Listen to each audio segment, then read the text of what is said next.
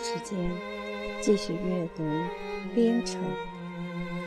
十二，翠翠第二天第二次在白塔下菜园地里被祖父询问到自己主张时，仍然心儿冲冲地跳着，把头低下不做理会，只顾用手去掏葱。祖父笑着，心想。还是等等看，再说下去，这一瓶葱就全掏掉了。同时，似乎又觉得这期间有点古怪处，不好再说下去，便自己按捺到言语，用一个做作的笑话，把问题引到另外一件事情上去了。天气渐渐的越来越热了。近六月时，天气热了些。老船夫把一个满是灰尘的黑缸子从屋角雨里搬出，自己还匀出闲工夫，拼了几块木板，做成一个圆盖，锯木头做成一个架子，且削过了个大竹筒，用葛藤系顶。放在缸边作为舀茶的家具。自从这茶缸移到屋门西边后，每早上翠翠就烧一大锅开水，倒进那缸子里去。有时缸里加些茶叶，有时却只放下一些用火烧焦的锅巴。趁那东西还燃着时，便抛进缸里去。老船夫且照例准备了些发沙、肚痛、治疱疮痈子的草根木皮，把这些药搁在家中当眼除。一见过渡人神气不对，就忙匆匆地把药取来，善意地落破着过路人使用他的药方，且告人这许多救济单方的来源。这些单方自然全是他从城中军医。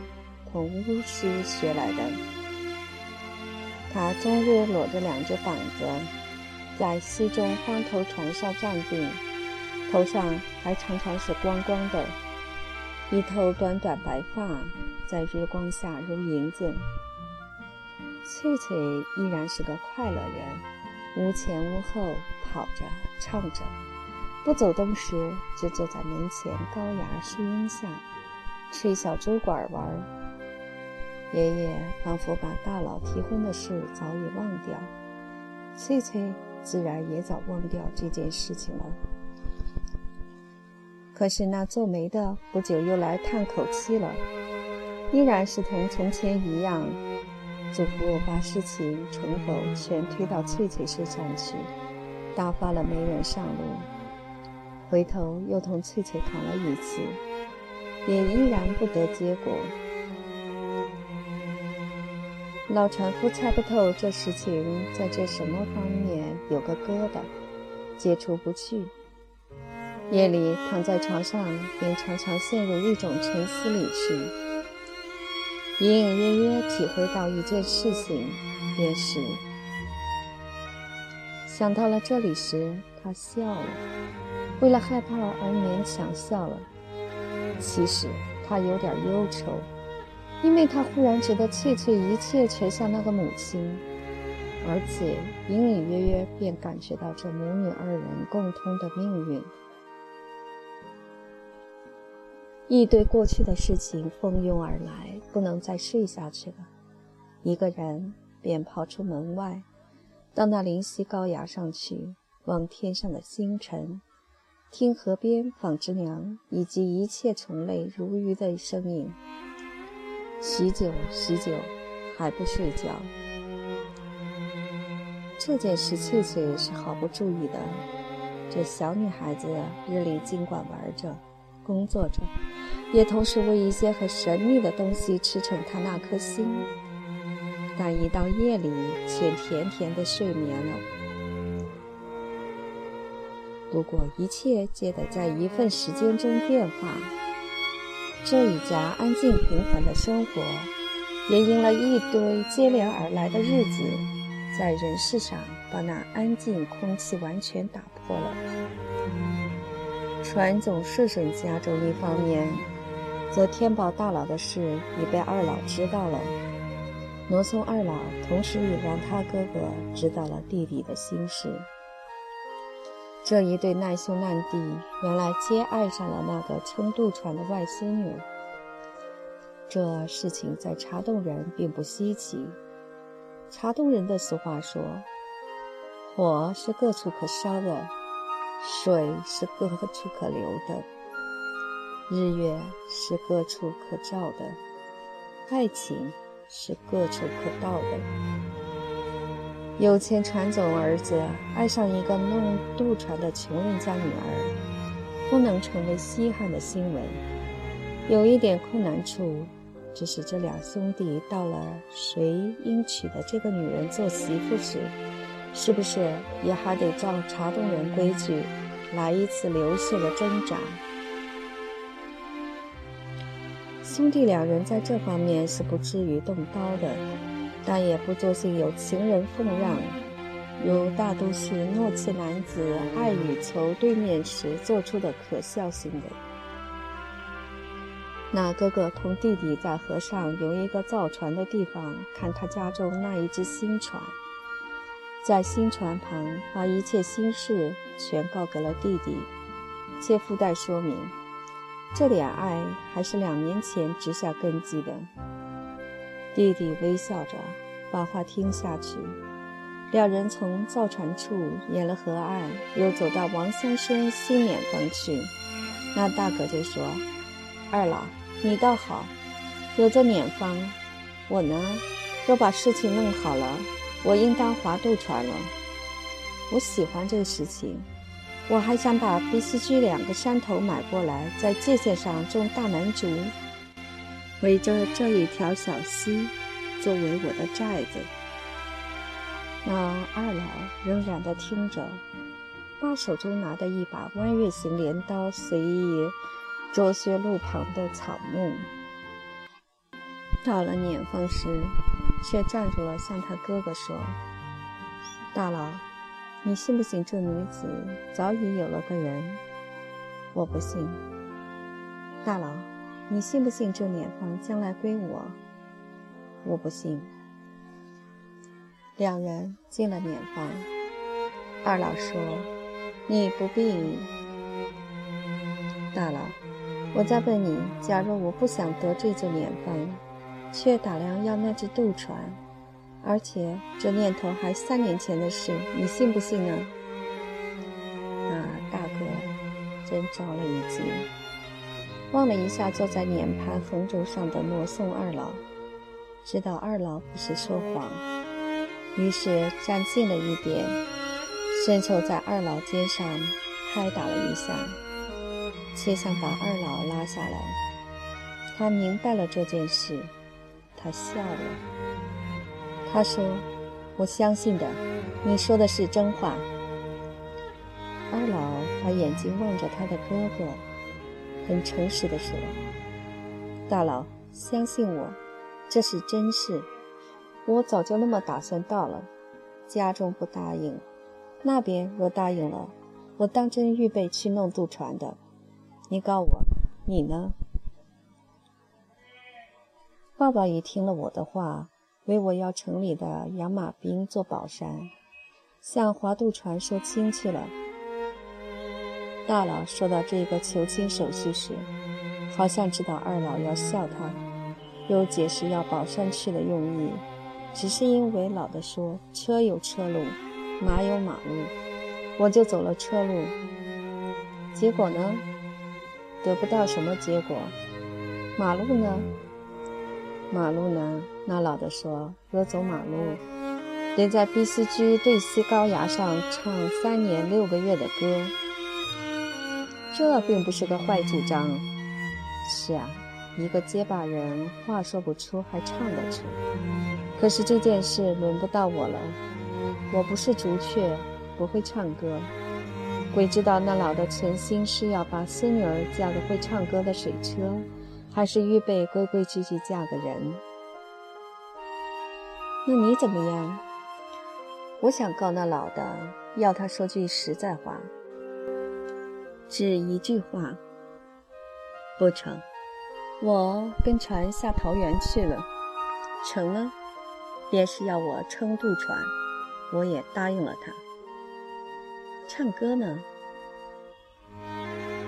这是你的拿手好戏，你要去做竹雀，你就去吧，我不会捡马粪塞你嘴巴的。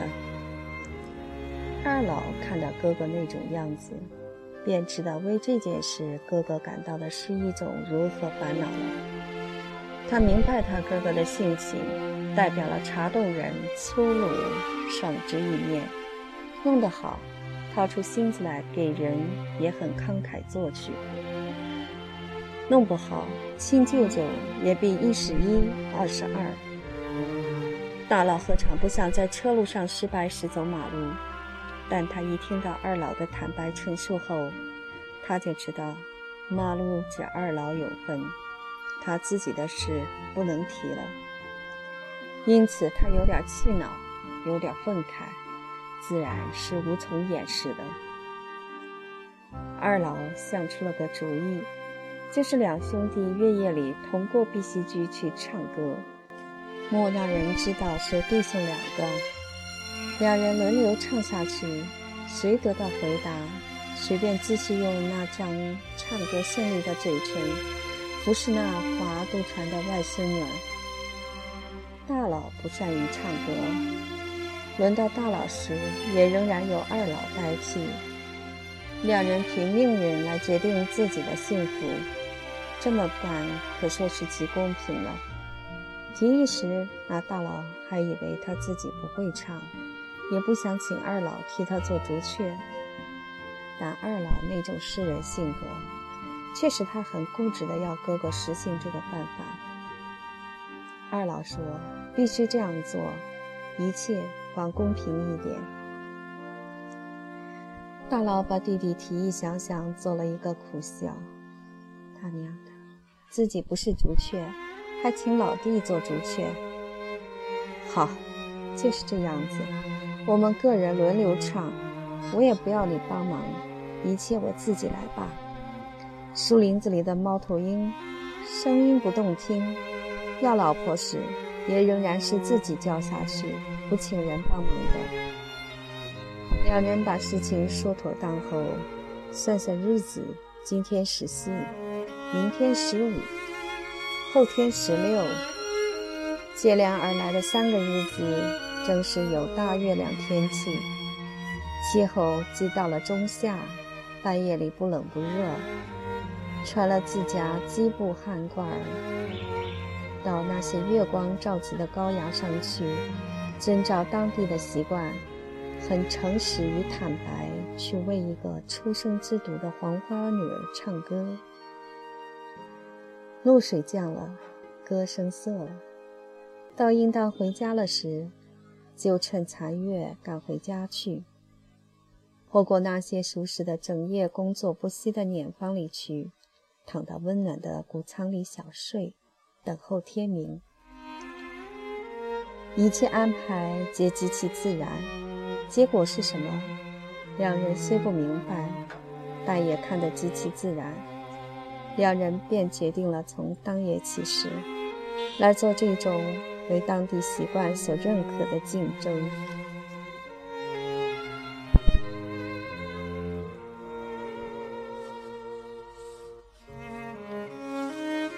十三，黄昏来时，切切坐在家中屋后白塔下，看天空为夕阳封成桃花色的薄云。十四中寨逢场，城中生意人过中寨收买香货的很多，过渡人也特别多。祖父在西中渡船上忙个不息，天快夜了。别的雀子皆似乎在休息了，只杜鹃叫个不息。石头泥土为白日晒了一整天，草木为白日晒了一整天。到这时节，皆放散一种热气，空气中有泥土气味，有草木气味，且有甲虫类气味。翠翠看着天上的红云，听着渡口飘向生意人的杂乱声音，心中有些薄薄的凄凉。黄昏照样的温柔、美丽、平静。但一个人若体验到这个当前一切时，也就照样的在这黄昏中会有点薄薄的凄凉。于是，这日子成为痛苦的东西了。翠翠觉得好像缺少了什么，好像眼见到这个日子过去了，想在一件新的人事上攀住它，但不成，好像生活太平凡了，忍受不住。我要坐船下桃源县古洞亭湖，让爷爷满城打锣去叫我，点了灯笼火把去找我。他便同祖父故意生气似的，很放肆的去想到这样一件事。他却想象祖父用各种方法寻觅他，皆无结果。到后如何躺在渡船上？人家喊：“过渡，过渡，老伯伯，你怎么的？”怎么的？翠翠走了，下桃源县了。那你怎的？怎么的吗？拿了把刀放在包袱里，搭下水船去杀了他。翠翠仿佛听着这种对话，吓跑起来了，一面锐声喊着他的祖父，一面从坎上跑向西边渡口去。见到了祖父，正把船拉在溪中心。船上人庸庸说着话，小小心子还依然跳跃不已。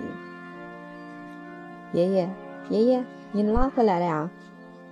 那老船夫不明白他的意思，还以为是翠翠要为他代劳了，就说：“翠翠，等一等，我就回来。你不拉回来了吗？我就回来。”翠翠坐在溪边。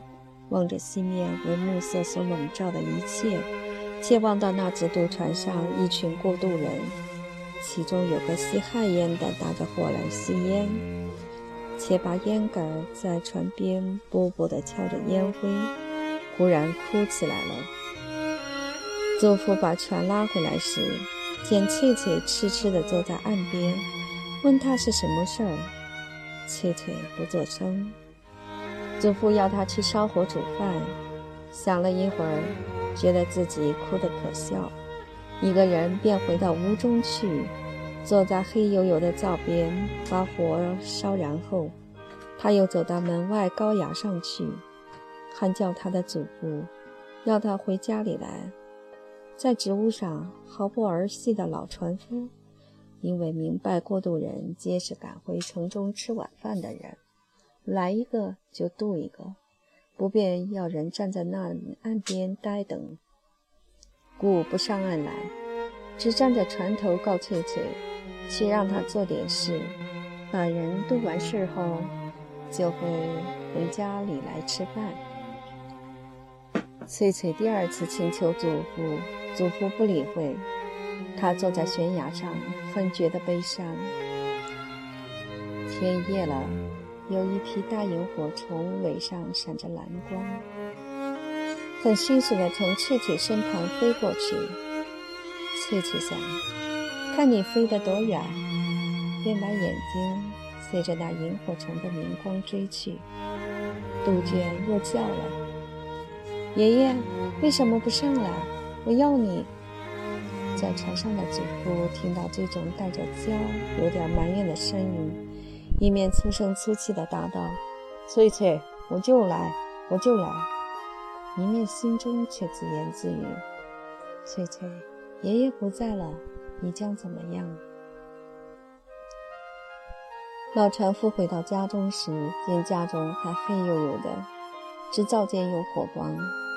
见翠翠坐在灶边矮条凳上，用手蒙着眼睛。走过去才晓得，翠翠已哭了许久。祖父一个下半天来，借弯个腰在船上拉来拉去，歇歇时手也酸了，腰也酸了。照规矩，一到家里就会嗅到锅中所焖瓜菜的味道。却可见到翠翠安排晚饭在灯光下跑来跑去的影子。祖父说：“翠翠，我来慢了你就哭，这还成吗？哭死了呢。”翠翠不作声。祖父又说：“不许哭，做一个大人，不管有什么事，皆不许哭，要硬长一点，结实一点，方配活到这块土地上。”翠翠把手从眼睛边移开，靠近了祖父身边去。我不哭了。两人做饭时，祖父为翠翠说到一些有趣味的故事，因此。提到了死去了的翠翠的母亲。两人在豆油灯下把饭吃过后，老船夫因为工作疲倦，喝了半碗白酒，故饭后兴致极好，又同翠翠到门外高崖上月光下去说故事，说了些那个可怜母亲的乖巧处，同时却说到那可怜母亲性格强硬处。使翠翠听来神往清新。翠翠抱膝坐在月光下，望着祖父身边，问了许多关于那个可怜母亲的故事。见或吁一口气，似乎心中压上了些分量沉重的东西，想挪移得远一点儿，才吁着这种气，可是却无从把东西挪开。月光如银子，无处不可照及。山上荒竹在月光下皆成为黑色。身边虫声繁密如落雨。见或不知道从什么地方，忽然会有一只草鹰，呼，噜，噜，噜，嘘，钻着他的喉咙。不久之间，这小鸟又好像明白这是半夜。便仍然闭着那小小眼儿安睡了。祖父夜来兴致很好，为翠翠把故事说下去，就提到了本城人二十年前唱歌的风气，如何驰名于川黔边地。翠翠的父亲便是唱歌的第一手，能用各种比喻解释爱与憎的节子。这些事也说到了。翠翠母亲如何爱唱歌，且如何同父亲在未认识以前在白日里对歌，一个在半山上竹篁里砍竹子，一个在西面渡船上拉船。这些事也说到了。翠翠问：“后来怎么样？”祖父说：“后来的事长得很，最重要的事情。”就是这种歌唱出了你。